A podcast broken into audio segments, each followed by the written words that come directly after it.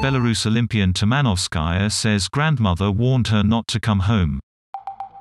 Kristina Tsimanouskaya says she fled after being warned it was not safe to fly home from the Olympics.